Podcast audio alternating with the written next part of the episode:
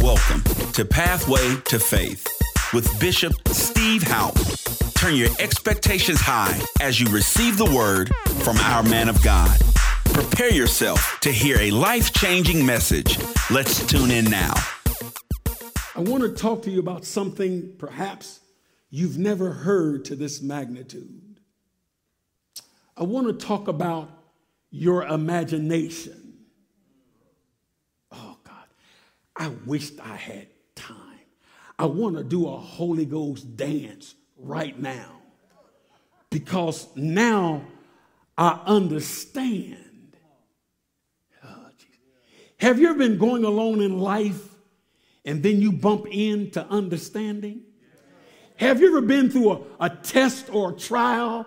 Have you ever been in trouble? Have you ever been in a hard place? I mean, have you ever been in a confusing place and nothing made sense? But you kept walking, and then one day you bump into understanding.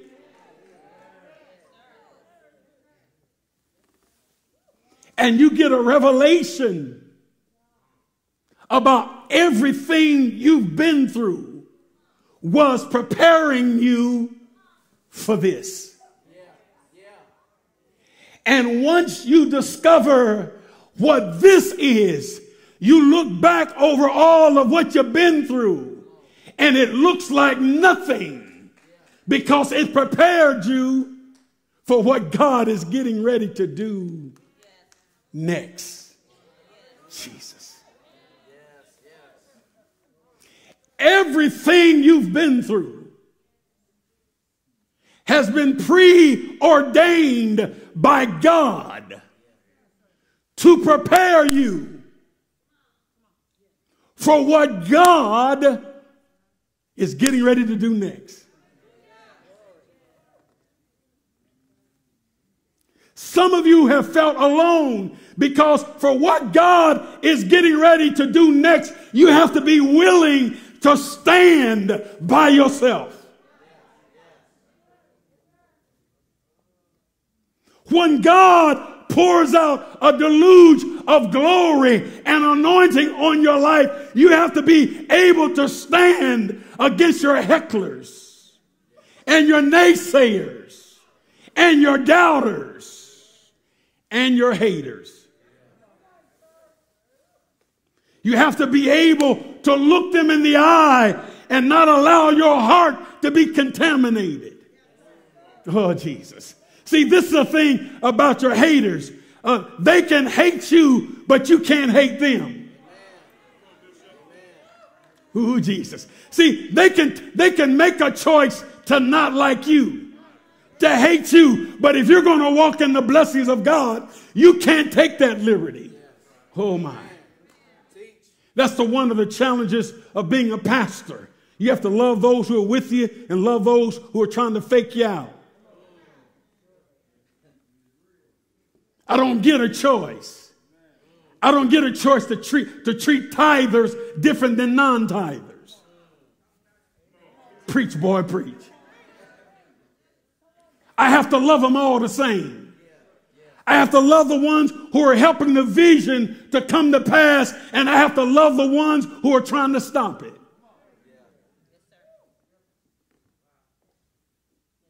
Pastoring is serious business. It might look good to you from the pulpit, looking up, I mean, from the pew, looking up here at the pulpit. You might dream and fantasize about being up here, but being up here is not easy. Because once you accept this responsibility, once you accept this assignment, you don't get to choose who you love. You don't get to choose who you speak to. Ooh, Jesus. Even though they may not speak to you. When you accept this assignment, you have to love everybody. Ooh, Jesus. If you're going to stand in this anointing, you got to love your haters. When you accept this assignment, you have to come to church when you don't feel like it. Mm-hmm. You have to be willing to preach to people who don't like you. Because with this assignment, you don't get a choice. So, so when you leave, I have to be patient and wait for you to return. And when you come back, not ask you where you been. Just tell you that I love you and I gotta mean it. And it's good to see you and I gotta mean that. I don't have a choice. But today, I want to talk real brief about imagination. Jesus. God. God. I am literally today living out what I imagined. Can I go ahead and be real? When I had holes in my shoes and holes in my knees, I know it's a style now. I wouldn't have had the issues to overcome if I'd have been born in this time. You know, in, in my day, if you wore the clothes you all wear today, uh, you would you would have had emotional issues because they'd have been talking about holes in, your in your knees and holes in your clothes and holes in your shoes. And today, man, I don't understand them. I mean, they pay for holy clothes. Come, come on now. I mean, buy a new pair of jeans and tear them some more. And I mean, pay good money for them. But, but what I didn't understand as a little boy being raised, I won't go through that. Some of you can tell the others who don't know. You can tell it better than me. But growing up in such poverty, such challenging positions or conditions, I didn't understand until I bumped into understanding. I didn't understand sitting on the step in the shack that I was raised in as a five year old boy, as a six year old boy, seven year old boy, eight year old boy, nine year old boy, 10 year old boy, 11 and 12 year old boy. I didn't understand in the summertime or the spring sitting in the back door because the back door of the shack that I lived in was like the front door. We didn't go in and out of the front door. My dad and I, we went in and out of the shack that I was raised in and the back door. But on a number of occasions, more numbers than, than I'm able to, to calculate, that I would be sitting on the steps. There were three steps. Well, four. One, two, three steps. And the fourth step, you're in the house. You're in the kitchen. The back door was a kitchen. And my daddy would be gone sometimes several days, you know, drinking and carousing around. And I would be on the, hear me good, I would be on the back step looking up to heaven at the stars. I didn't have a clue that God was talking to me like he talked to Abraham.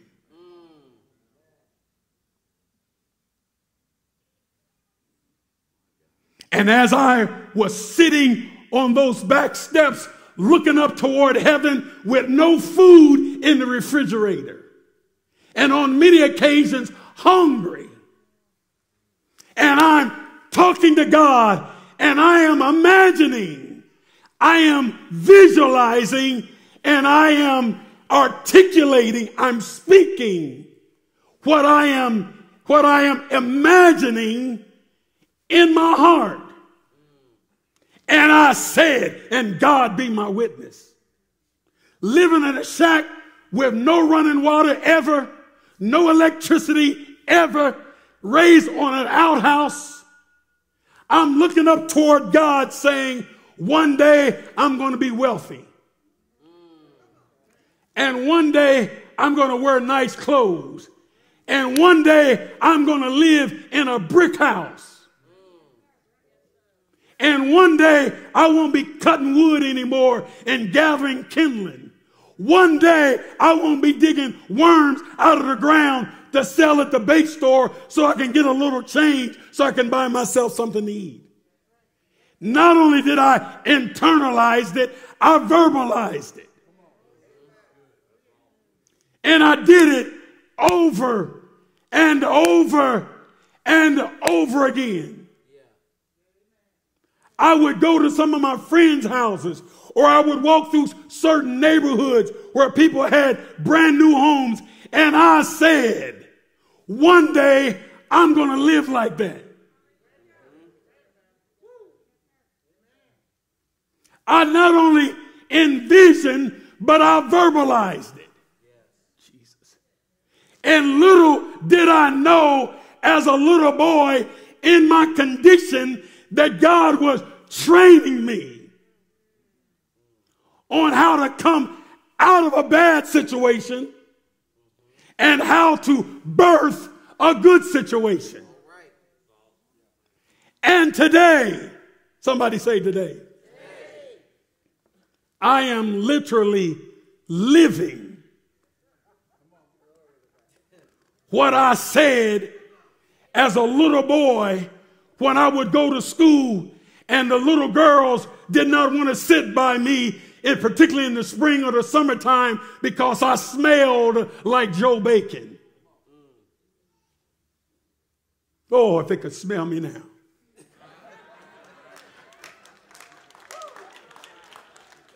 Now I'm going somewhere.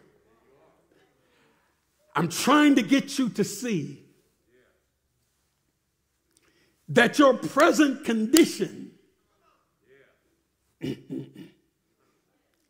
Are you hearing me, E Church? That your present condition, I don't care how good it is or how bad it is, that it is subject to change. Hold on. And God's not going to come down and change it. Okay, they don't want to hear that. I said, God is not going to come down and change it. Changing your life, God has put that power into your hands. Religion taught us to wait.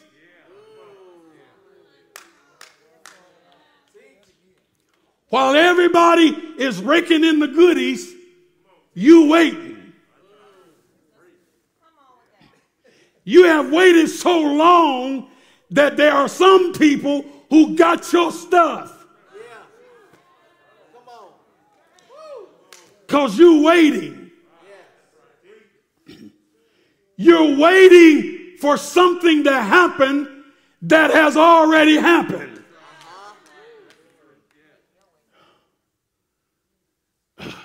Can, can you all handle this? Uh, let me see who I can use and they won't be mad at me. Uh, James, uh, come on, if you get mad, your wife will deal with you on my behalf.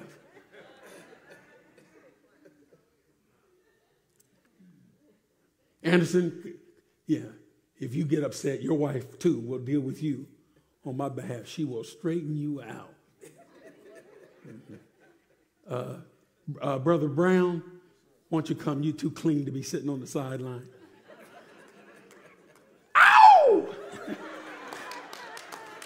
man, this brother, man, you need to be preaching, boy. Mm-hmm. Now, uh, come come to the front and, face the congregation. Let the E Church see you. Uh, hey, cameraman, put the camera on them shoes. Man, ow! Black and white. So nice. Pray for these other two brothers. what I want to say to, to these men, using them as an illustration, I believe they love me enough where I can say what I want to say and them not get offended. Um, would their wives stand? The wives here? Thank you. I won't, won't be long.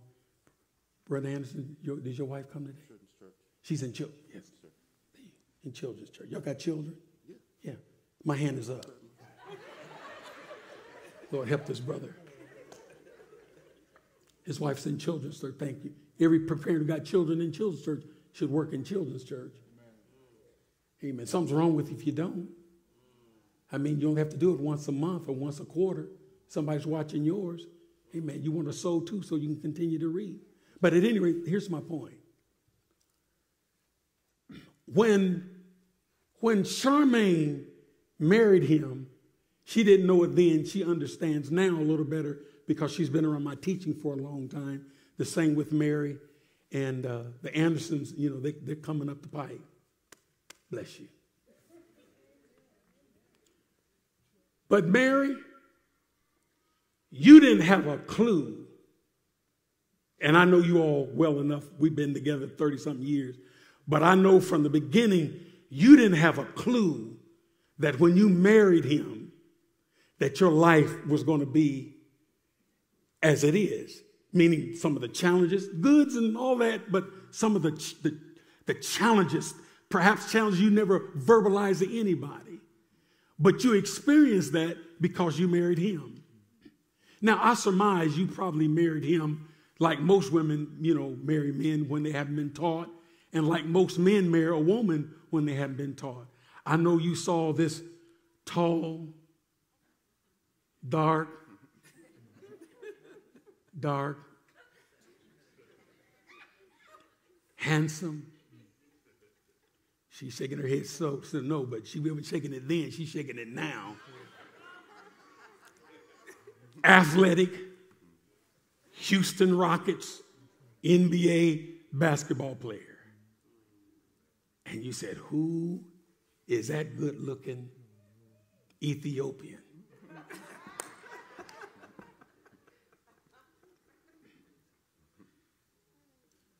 but you didn't have a clue when you married him, you not only married his good looks and his height, you also married his mind. You married his ability to imagine. And out of his mind, out of his ability to imagine, or not imagine, it produced the kind of life that you all, how long you been married? 35 years. It has produced a kind of life. Ma'am? 47 years. How many?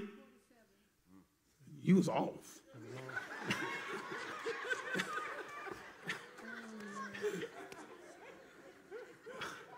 I'm going to be praying for you when you get home, boy. You're going to have some explaining to do. But when you married him, not just you, I'm just using you all as an example. We all can attest to that. That you didn't have a clue. When you married him, you thought it was about the looks because he's handsome, been handsome ever since I've known him. But you didn't have a clue that after you get past the exterior, that your life was going to be produced not about his exterior, but what was on the inside of him and what was on the inside of him produced a life for the James Blanks family. And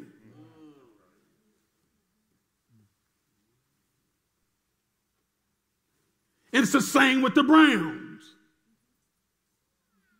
If, look at me, man, if your wives would have married another man, she would have had a different life. Come on, say amen behind that mask. That's the truth. If your wife had not said yes to you and married another man, she would have been living a different life. That's not to say better or worse, just different. Her life, your wife, your wife, and your wife, and mine, and every other man in here who's married, their lives are directly connected to us as men and our ability to imagine.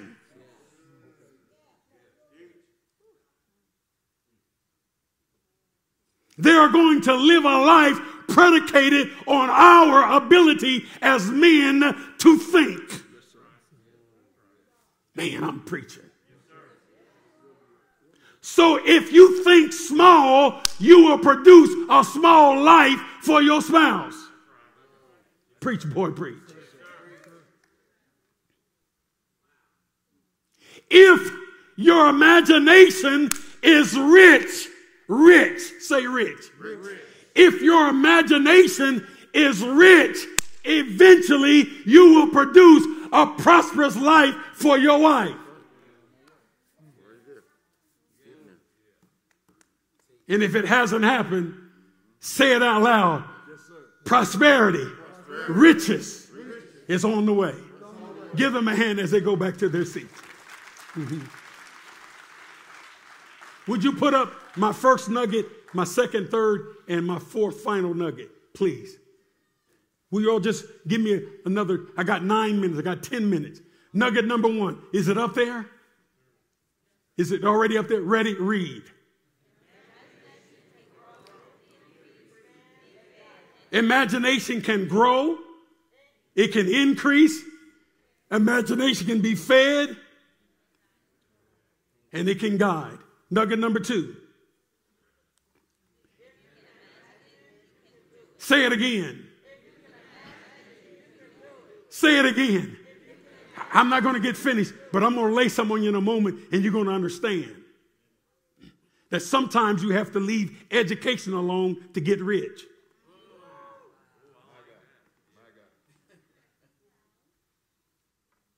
Ooh, Jesus, your antennas went up then. Nugget number two, read it again. Come on, say it again. Okay, look at somebody and say it loud enough that they can hear it through your super duper mask. If you can what? If you can what? If you can what? If you can imagine it.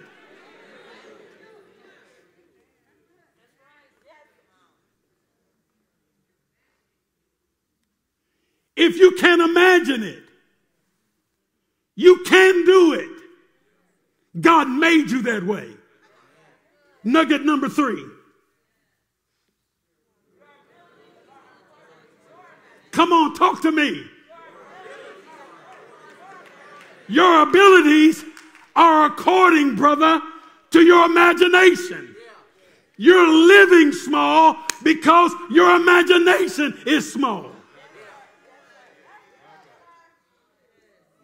Then you get jealous and envious when you bump into somebody who's got a big imagination.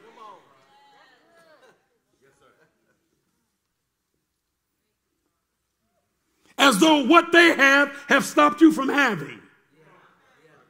Goodness. Nugget number four.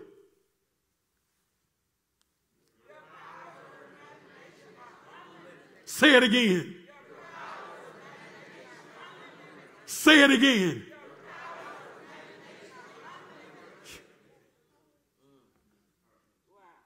So after you single ladies and single men, you're in a good seat. You hear me, E church? After you get over how pretty she is, it'll take you a couple of weeks. After you get over how handsome he is, it'll take you a few days. Ask them what are they imagining? When I marry you, what are you imagining that our lives are going to be like?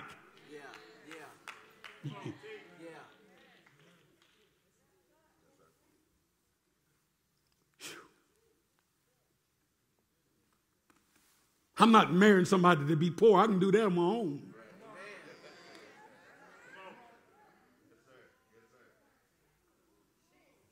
I'm not marrying nobody, you know, to ride in his car. I can buy my own car.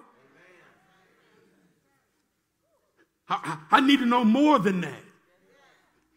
Because when I marry you, it is going to directly affect my life.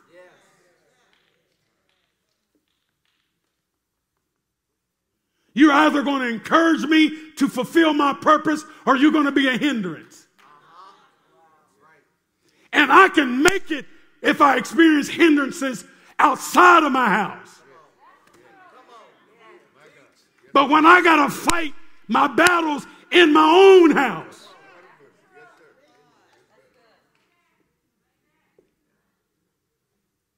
how can I do all of what God has called me to do when I'm not sure that everybody in my house is in my corner? Preach, boy, preach. So that means your powers of imagination are unlimited. Oh Say this with me I have full control over my imagination. Say it again.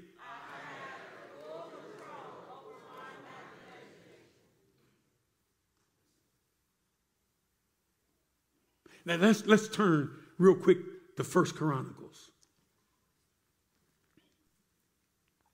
First, first, first Chronicles, chapter number 28. And this perhaps will be as far as we'll get.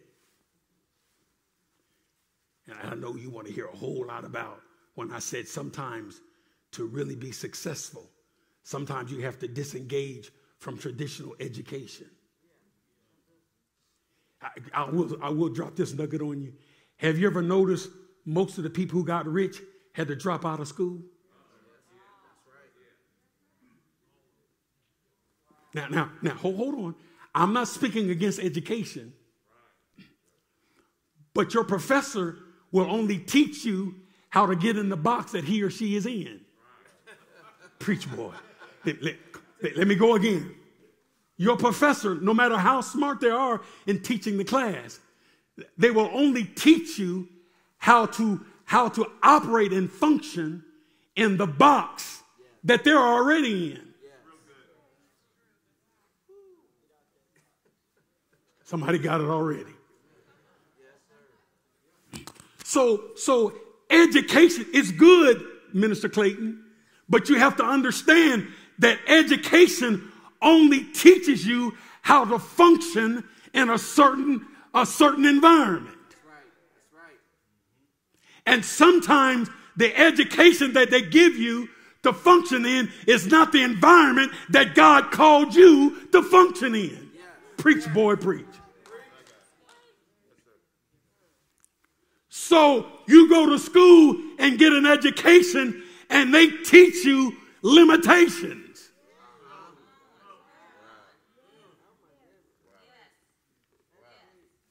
That is the truth. They don't teach you imagination, they teach you limitations.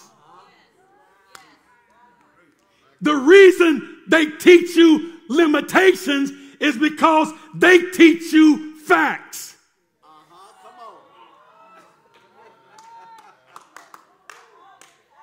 But there is something that God sanctioned that will always trump facts. Ooh, Jesus. That's why you can get a man or a woman who go to school and graduate and they're full of facts and can go out and be reasonably successful. But then take a high school dropout with just a GED and get the people who are professional with facts to work for them.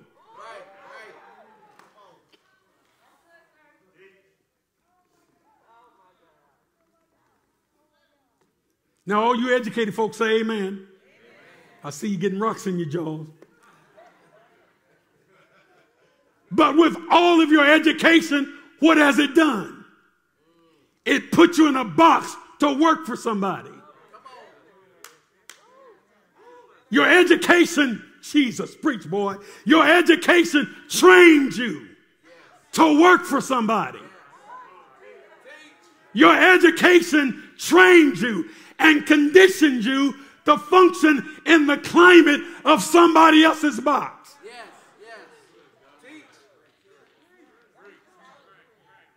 And they give you just enough money to keep coming back.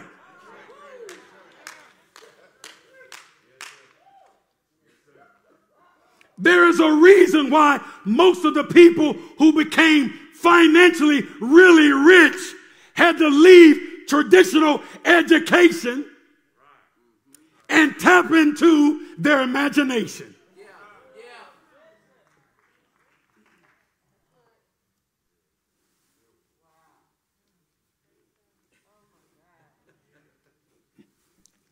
Are you in First Chronicles?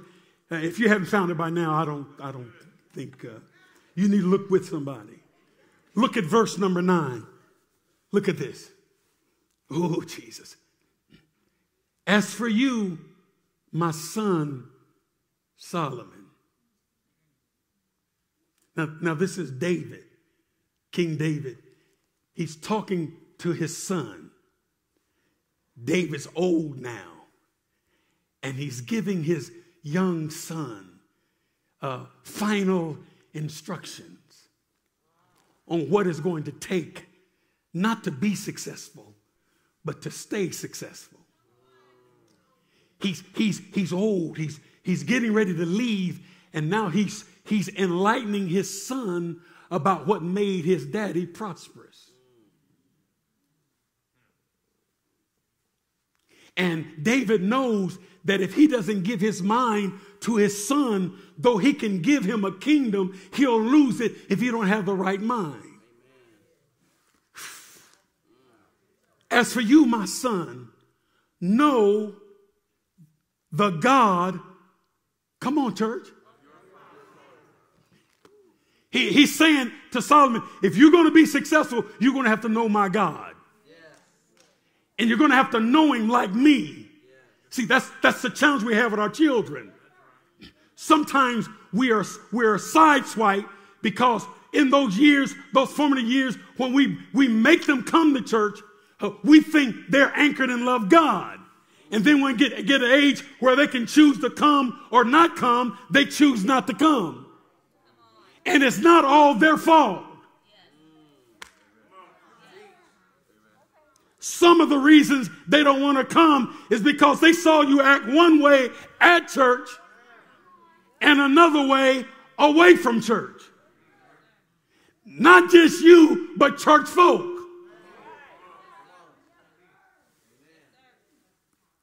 Oh, Jesus. He says, Know the God of your father and serve, here we go, and serve him with a, come on. No, he said, and serve God with a loyal imagination. Heart is imagination. He said, serve God, son, with a loyal imagination. Why? Because if you imagine something that's evil, you'll produce that. If you imagine something that's righteous, you'll produce that. So make sure you serve God with a loyal imagination. And understand all the intents and of the thoughts. If you seek Him, he will be found by you. But if you forsake him, he will cast you off forever. A pastor said this the other day that I was listening to, um, uh, and I shared it with other pastors, leaders around the nation. And uh, uh, one particular pastor uh, responded back to me. He said, uh, Thanks for sharing the information with me. It was so impactful. I'm sitting here in tears. I'll contact you later when I gather myself.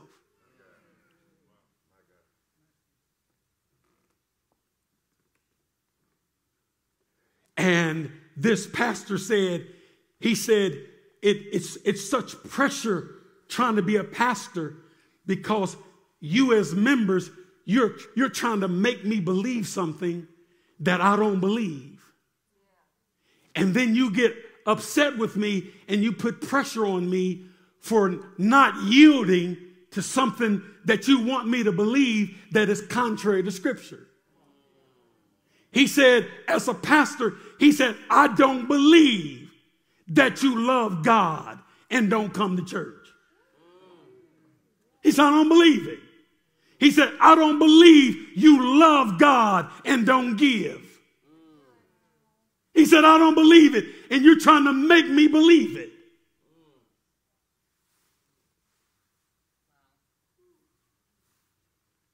I don't believe you love God and you don't tithe. You're getting quiet on me now. I don't believe that you love God like you say you love God and you don't serve in the house of God. He said, and I don't believe it.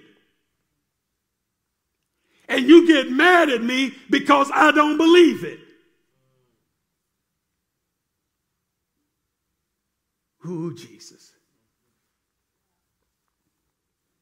And the pressures that are put on pastors because you're trying to force them to believe something that is contrary to Scripture.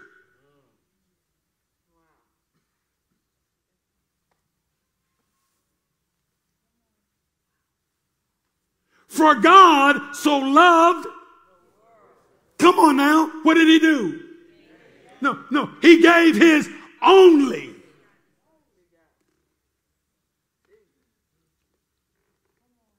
Because you cannot love and not give. You can't say you love this ministry and you don't support it. What you speak is an untruth.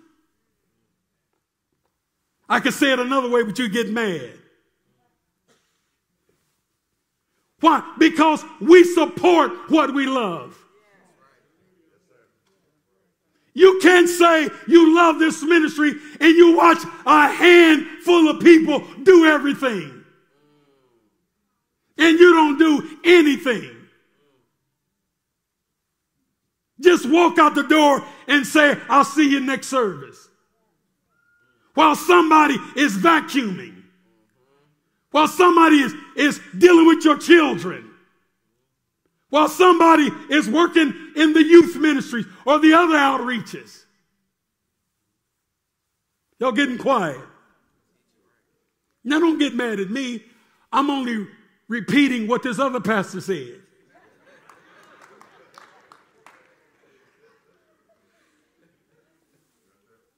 And I pondered his position. And I came to the conclusion that you know he's right. Oh, Jesus. Then you get in the pastor's face and tell him how much you love him, how much you're with him, and they never see you. And then you want me to believe that.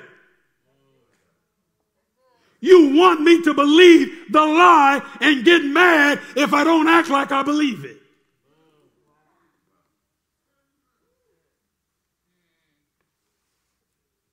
Then, because of the condition of your heart, you back up.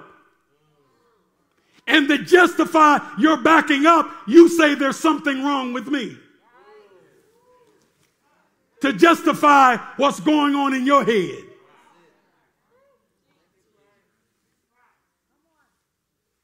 Oh, Jesus. This is good stuff. So David tells his son, he said, God knows your imagination. He knows the imagination of your heart, son. So serve God with a pure, with a pure imagination. Let, let me close with this. The functioning on the inside of your brain, that is where your imagination originates. Your imagination originates in thoughts. And thoughts, say thoughts, thoughts produce actions. You don't have to ever tell me what you're thinking.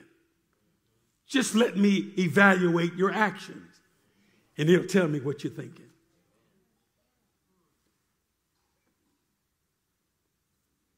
Oh, Jesus. Is, is, this, is this good stuff? The functioning on the inside of your brain, that is where imagination originates in thoughts. And what about thoughts?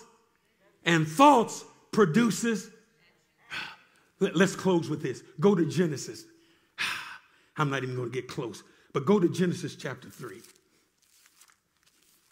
Imaginations originates in your thoughts, and thoughts produce what? And thoughts produce action. Let's go to Genesis chapter 3, and, and we'll, we'll, we'll shut it down with this. Genesis chapter 3. You, you there? Look, look at the verse number 6. Imagination is a creative force. Look at this. So, when the woman saw that the tree was what? Was good for food, that it was pleasant to the eyes, and a tree desirable to make one wise. She took of its fruit. What else did she do? And she ate. She also gave to her husband with her, and what did he do? And uh, and he ate. Notice, notice, church. Notice she first had eye contact. I said, notice she first had eye contact. Do, do you see that? She first had eye contact with it. With what? The fruit on the tree that God told them not to touch. Now, I believe this tree, you don't have to take it as gospel, but I believe the fruit on this tree was probably the best fruit in the garden.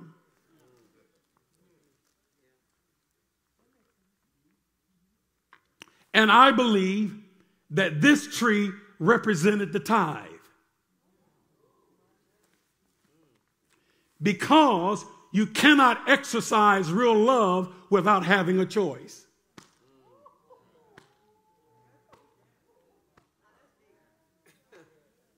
Okay, let me paint a better picture. If you're on an island and it's just you and a woman, and you tell her every day you're the only woman I love,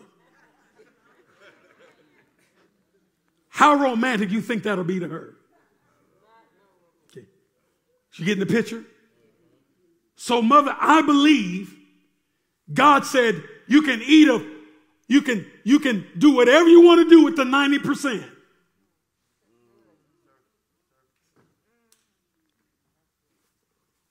Whatever you want to do, you can do whatever you want with the 90%.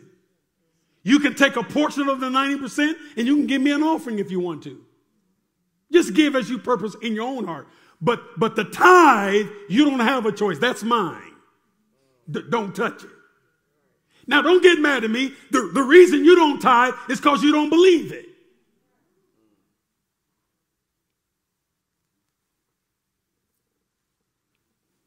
I ought to get a little amen, a few tithers up in here.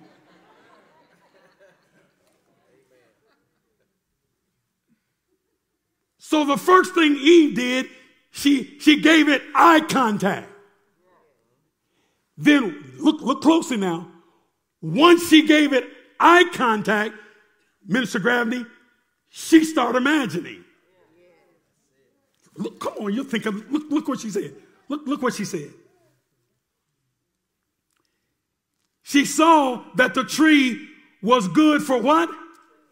Come, come on now. Look, look at me. How does she know it was good fruit? She never tasted. It. How could she say that, that that's good fruit? She never tasted. it.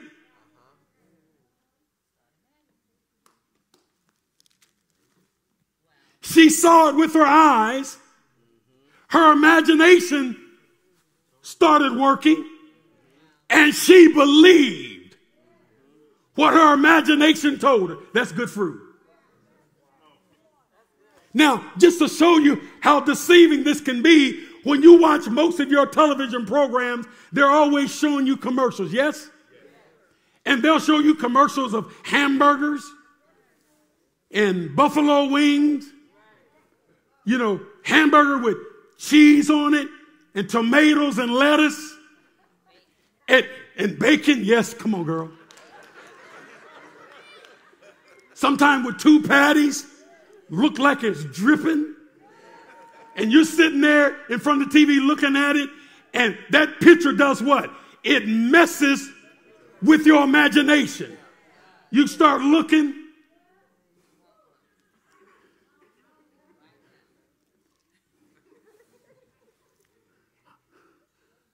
I wasn't even hungry.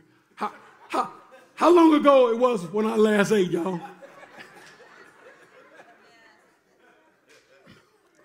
and your mouth starts salivating, looking at the picture. And the picture is telling you if you get this, boy, it's going to be some good.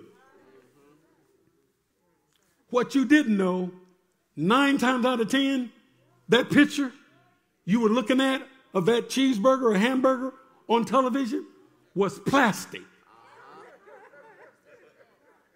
That's right. That's why the cheese shines.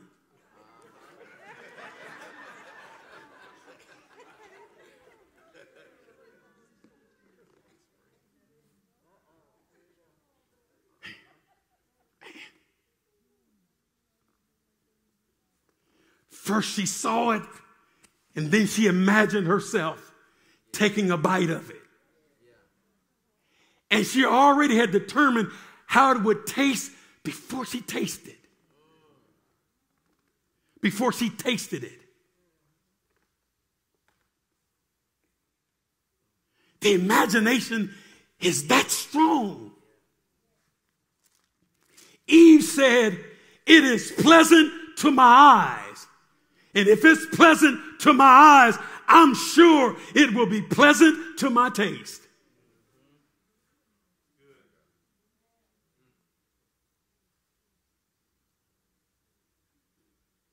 Man, she's too pretty to be a bad person.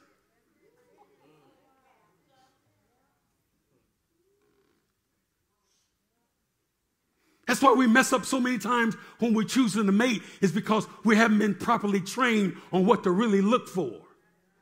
Because looks will not keep you married. You better hear me good. I don't care how long your eyelashes get.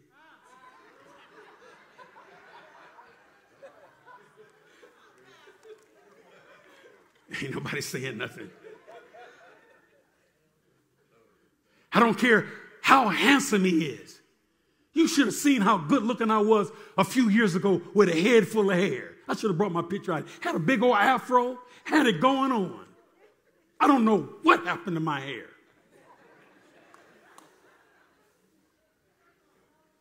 So, what am I going to do with a woman if she's all enamored over all this hair I got on my head? The more hair I lose, the more I lose her. And that to be the case, I'm halfway home. Because the exterior, though we put so much premium on it, it really doesn't matter.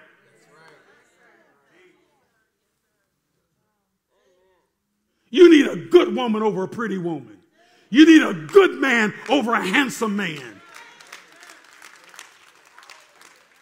You'll live a whole lot longer and a whole lot happier with a good woman, with a good man, than you will all that exterior stuff. And today, say today, you don't have to be ugly.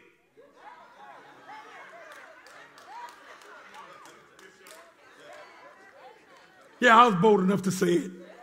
Today, in 1953, you didn't have a whole lot to work with. It, you know, I mean, you just had a hot iron and curlers and the stove. But, but come on, today, today, you don't have to be ugly. I done lost my musician. You, you can be, but you don't have to be.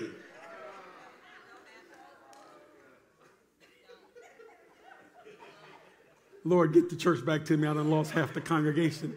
The people in the E church, if y'all can see the E church, they're rolling around on the floors. But you don't have to be ugly today.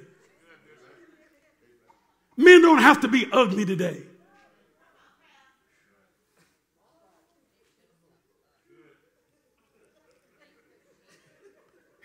Jesus, I, I, need, I need to start over. Let's go back to the beginning.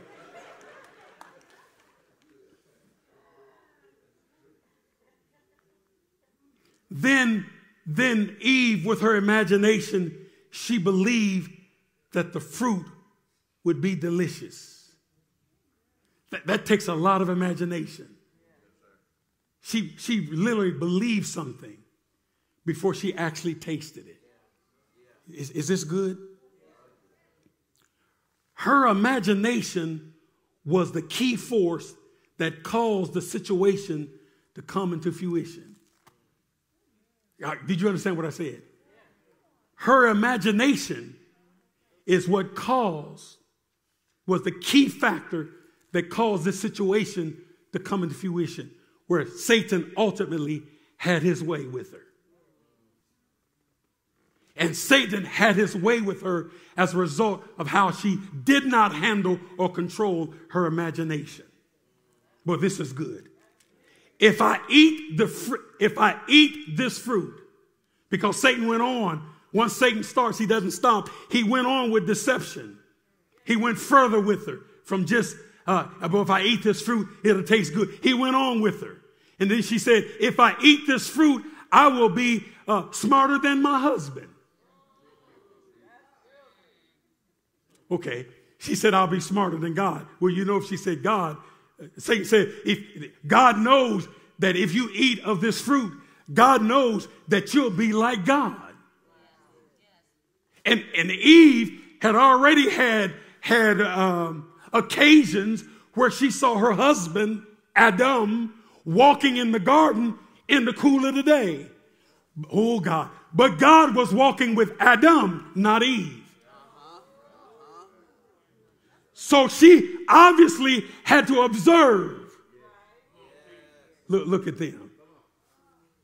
And he thinks he's special. And he's going to come back to me and tell me what God said. I know God.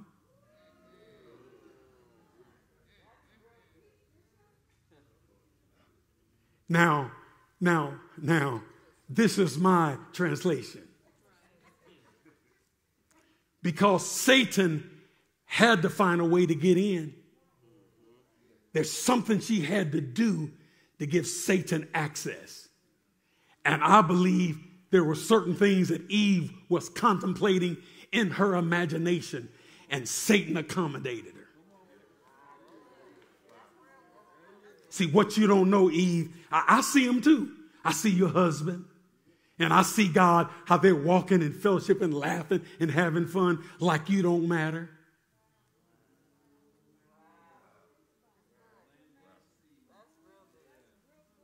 And your husband, he's not better than you. You don't have to keep listening to him on what God said. Can't God talk to you?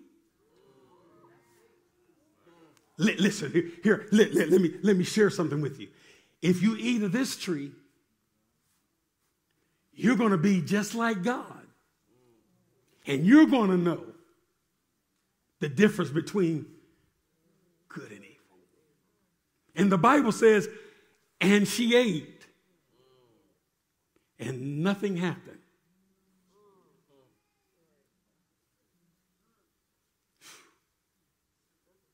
The reason nothing happened is because she was not the Redeemer. Adam was her redeemer. We wouldn't ha- have the next verses in the Bible if Adam would have taken authority over what the devil was trying to do to his family.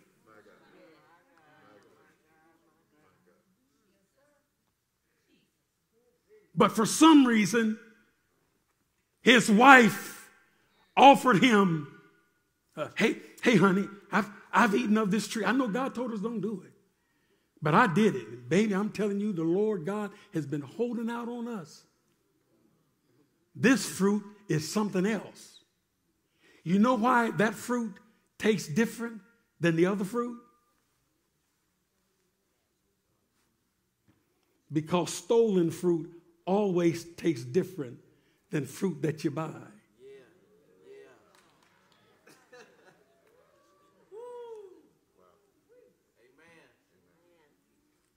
You know, growing up in poverty like I did, uh, my, my, my, my, my kryptonite was cookies. I love cookies. And, and, and, and I know we may have, some of the kids may not be in children's church, but uh, there were occasions when I borrowed cookies when Mr. Spickermeyers wasn't looking. Yeah, you understand? And man, I'd look, I'd come in the store and I learned how to open the door real slow so it didn't ring that bell. And he didn't even know a mouse was in his store named Stevie. And I'd walk in the store. I knew where the creaks were, where the floor would make noise. I'd walk around and I'd walk up close to the counter and look around. You know, this was before cameras.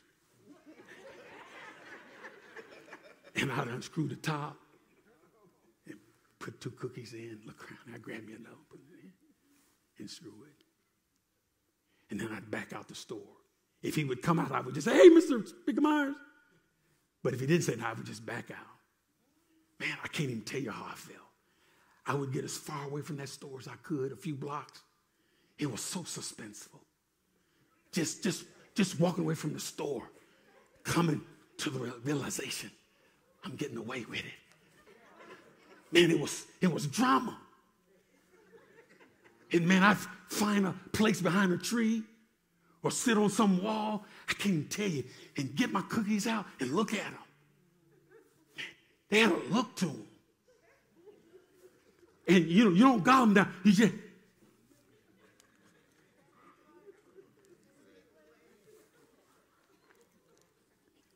I mean, it's suspenseful because I stole them. And I got to make sure nobody walk up on me. How to make sure the store owner don't walk up on me. And I got to make sure my daddy don't walk up on me. Those were the best tasting cookies.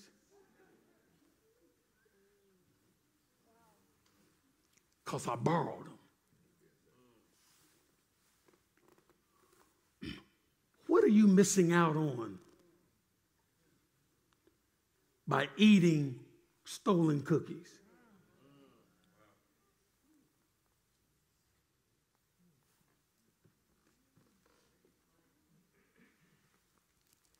For those of you who don't tithe because you don't believe in it, what are you missing out on?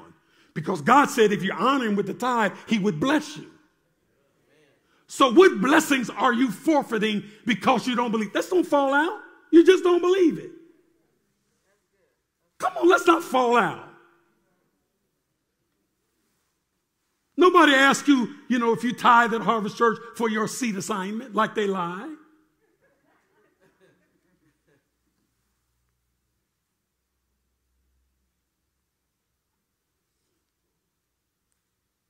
But what are you forfeiting because you don't tithe? And because lightning don't strike you, you think you got away. Because God said, who said? God said, I will bless you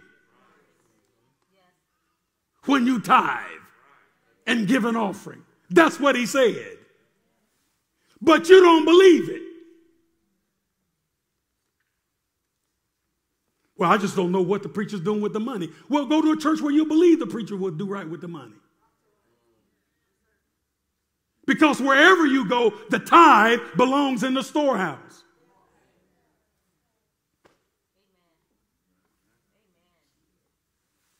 Oh, Jesus. So I believe God said, the day you eat of this tree, you shall what? Not next week, not next year. So if that's the truth, when Adam and Eve ate of the tree, did they die? Come on, talk to me. Did they die? Did they die? God said, The day you eat of it, you shall surely die. Did they die? Did they die? Yeah, they died. They died the day they ate. The Bible talks about three deaths physical, spiritual, eternal. When they ate of the tree, they were instantly disconnected from God. I wonder how many people who are watching today who have been disconnected from God, but you still look like you're on a live branch. We have anybody here to grow flowers or little trees or something? You ever notice anybody anybody ever giving you a rose or a flower? Anybody you ladies got a rose? As much as it brings joy and comfort and warmth to your heart, that's a dead rose they gave you. I don't care if it was a dozen, it was a dozen dead things. Because today that it was cut,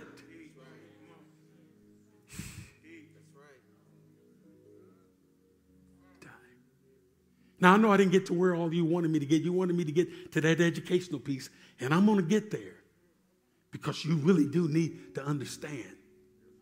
Education is good, as I said, but education only teaches you how to operate in a box. And what God wants to do in your life is out of the box.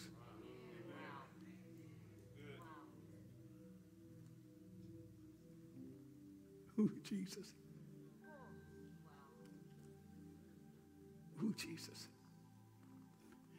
The key to being successful is don't do what everybody else is doing. I, I use this philosophy find out what the masses are doing and do the opposite.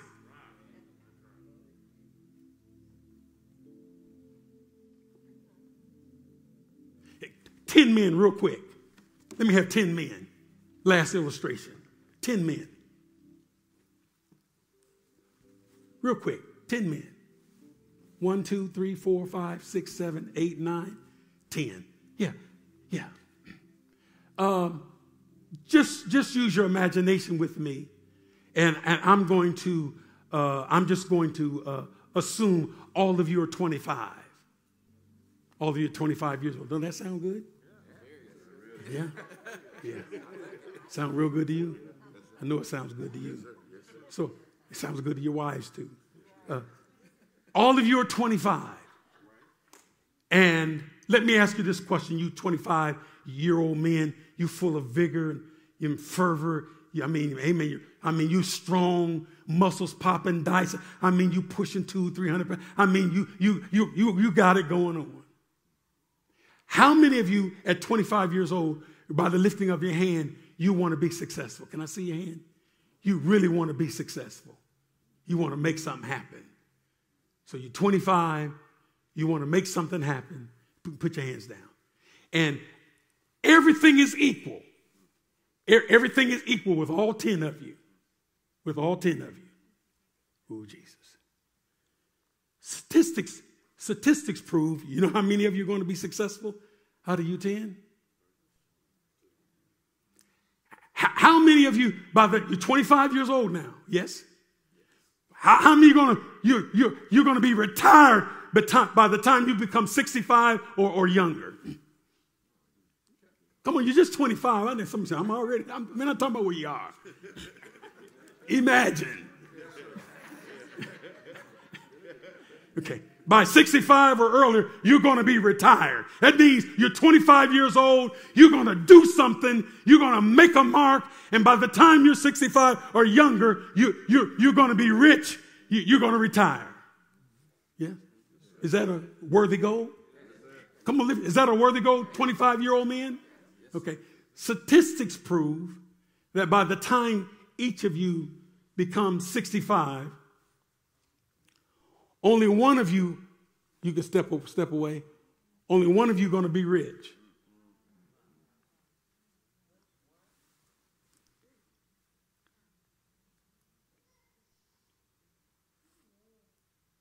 Oh, only one.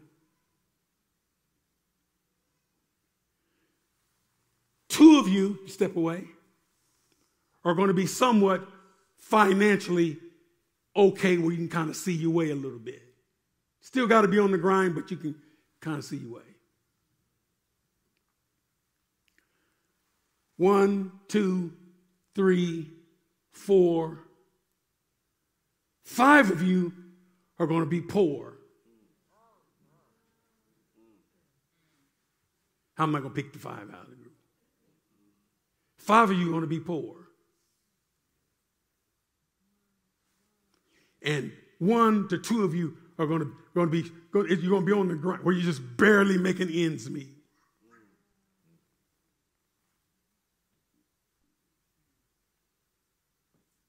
What I want the church to see is that the majority of people are going to be poor.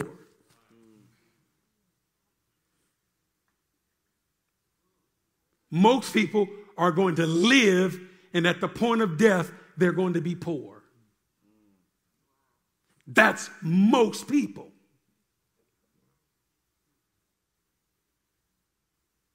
Yet they all started out the same with the aspirations that they were going to do something. And only one manifested what all of them said they was going to do.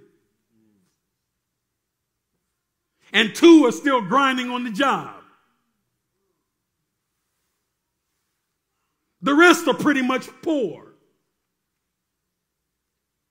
So, really, out of the 10, only one really did it. So that means one of the wives is going to be married to this rich man. Two of the wives are going to be married to these guys that, you know, pretty much, you know, make out a business, you know, barely making ends meet, kind of, you know, going along. And the rest of the wives are going to suffer because they married to you.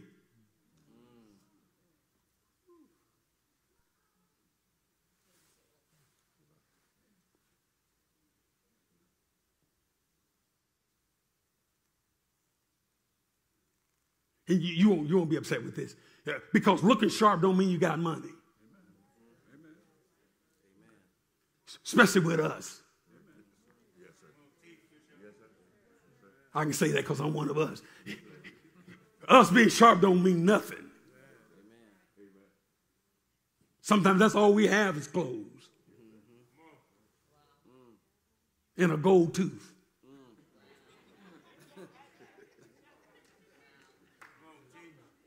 And I'm not making fun. The, the reason is, is because the way we've been conditioned to think. Yes, sir. Yes, sir. Yes, sir. We buy clothes before we invest.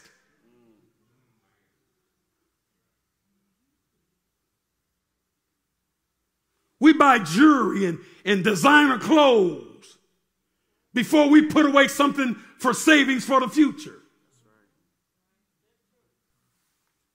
We walk around sharp and don't even have life insurance. It simply means when you die, your family's got to scrounge around to try to come up with enough money to bury you. But blessed be God when we're alive. Man, did we look good all the way to the grave. And we have to change that thinking if we're going to end up like that. I'm going to show you, with the help of God, how to tap into some untapped resources that are on the inside of you that will guarantee you that you can live like this. Before the next service, I just want you standing at the altar to make a decision in your mind to no longer get mad or jealous of, in, of anybody who visibly is clear they got it going on. Yes, sir. Yes, sir. First, stop being jealous of people who are making it, because to make it is hard work. Yes, Let me go over here. To make it is hard work. Stop being jealous of people who is clearly they got it going on. Stop being jealous Stop being envious and stop lending your ear to people who talk about them. Because to be really successful is hard work. You have to be delivered from the pillow ministry. It's hard work.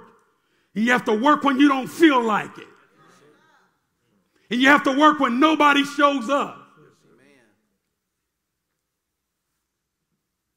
And you have to work when it doesn't look like it's working. But sooner or later, and I'm going to show you how to tap into these truths. Because the truth is, your wife's life will never rise above what you are able to present.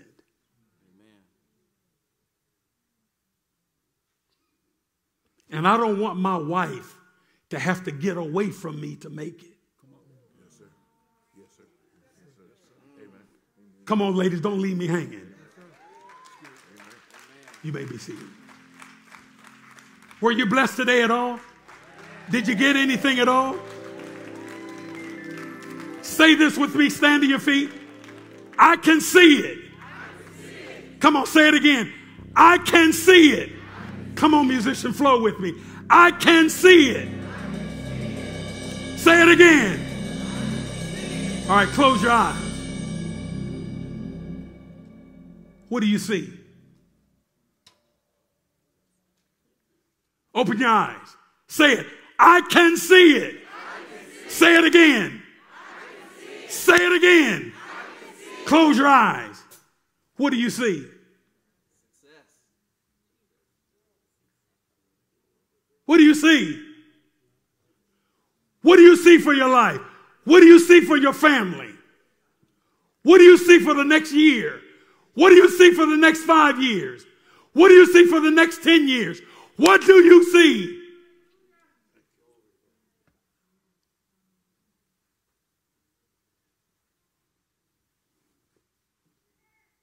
What do you see? Because if you don't see nothing, you won't have anything. What do you see? I see a military person here in the service. What do you see in the next year, two or three or four or five years? Do you see a higher ranking? Do you see promotion? What do you see? Say it again. I can see it. But what do you see? Do you see struggle? Do you see poverty? Do you see problems? Do you see shortage? Do you see hard times? What do you see? Do you see a little house or a big house? Do you see apartments that you own?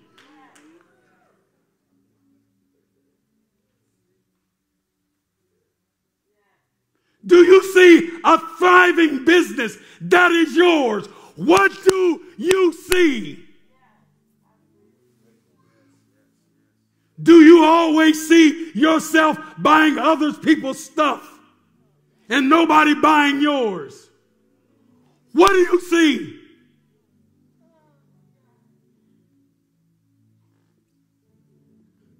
Come on, let's stop playing. What do you see? Parents, fathers, mothers, what you see have a great impact on your children. What do you see? What do you see for Johnny? What do you see for your daughter Susan? What do you see? Do you see your daughter married with a husband that love her and see your grandchildren? What do you see?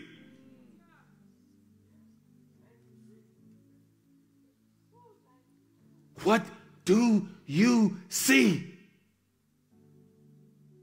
Do you see a closet full of clothes and no money in your pocket?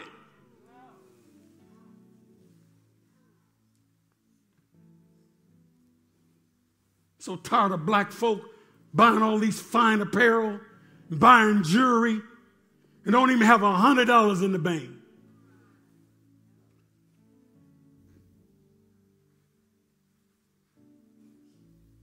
Walking around trying to look cute and ain't nothing in your head.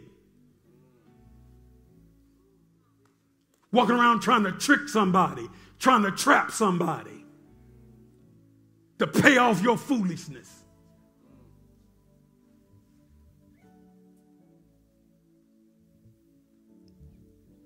What do you see? I don't mean to be offensive, but when I look around this congregation and I ask you, what do you see? Some of us are running out of time.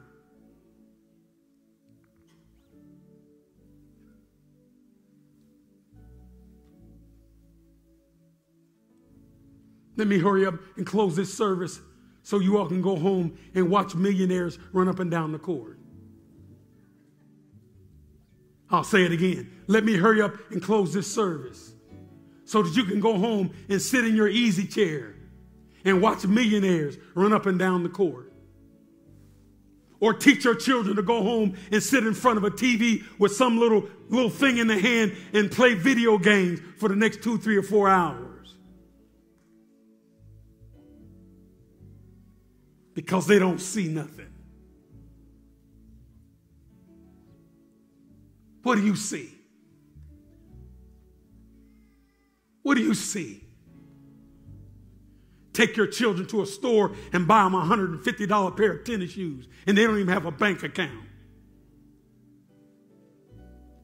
What do you see? What do you see? Because if you don't see straight, you'll struggle for the next five years. And you'll watch people pass you by who can see something. And you'll get mad at them because they could see something.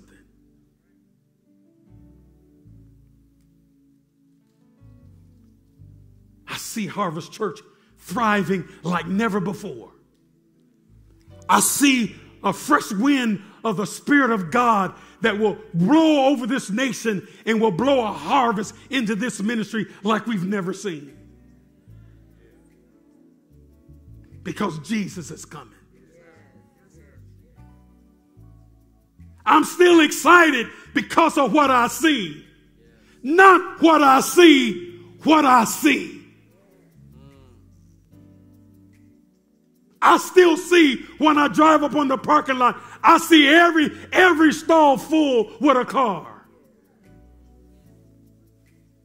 I talk to the parking lot on this property that very seldom get a car on it on Sunday morning. And I speak to it and tell that parking lot what I see.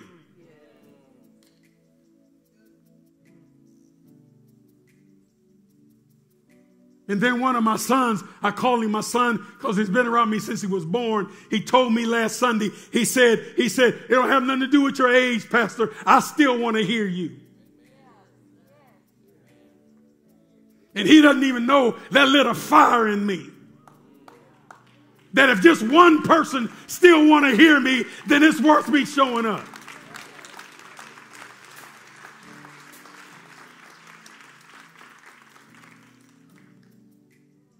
God has not assigned poverty to your family.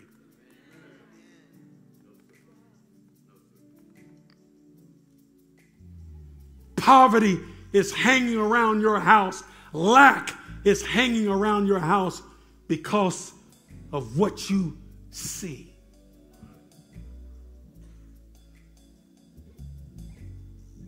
And if the Lord tarries and I am permitted to teach you these truths as we move on, I'm going to show you. to get to your wealthy place has nothing to do with your education. Most educated folk are living from paycheck to paycheck. They got a BMW. They live in the suburbs.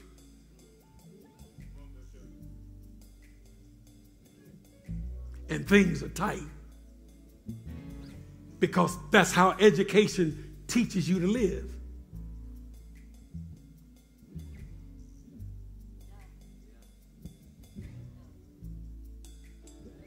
I want to show you from the Word of God how God will teach you to live. And then it's up to you. whose report you're going to believe. Wow, what an amazing message. Thank you for listening to our Pathway to Faith broadcast. If you're ever in the Kansas City metro area, join Bishop and Dr. Houpe at Harvest Church International Outreach, 4300 North Corrington Avenue, Kansas City, Missouri 64117. Or catch our services live online at www.harvestchurchkc.org. Be blessed.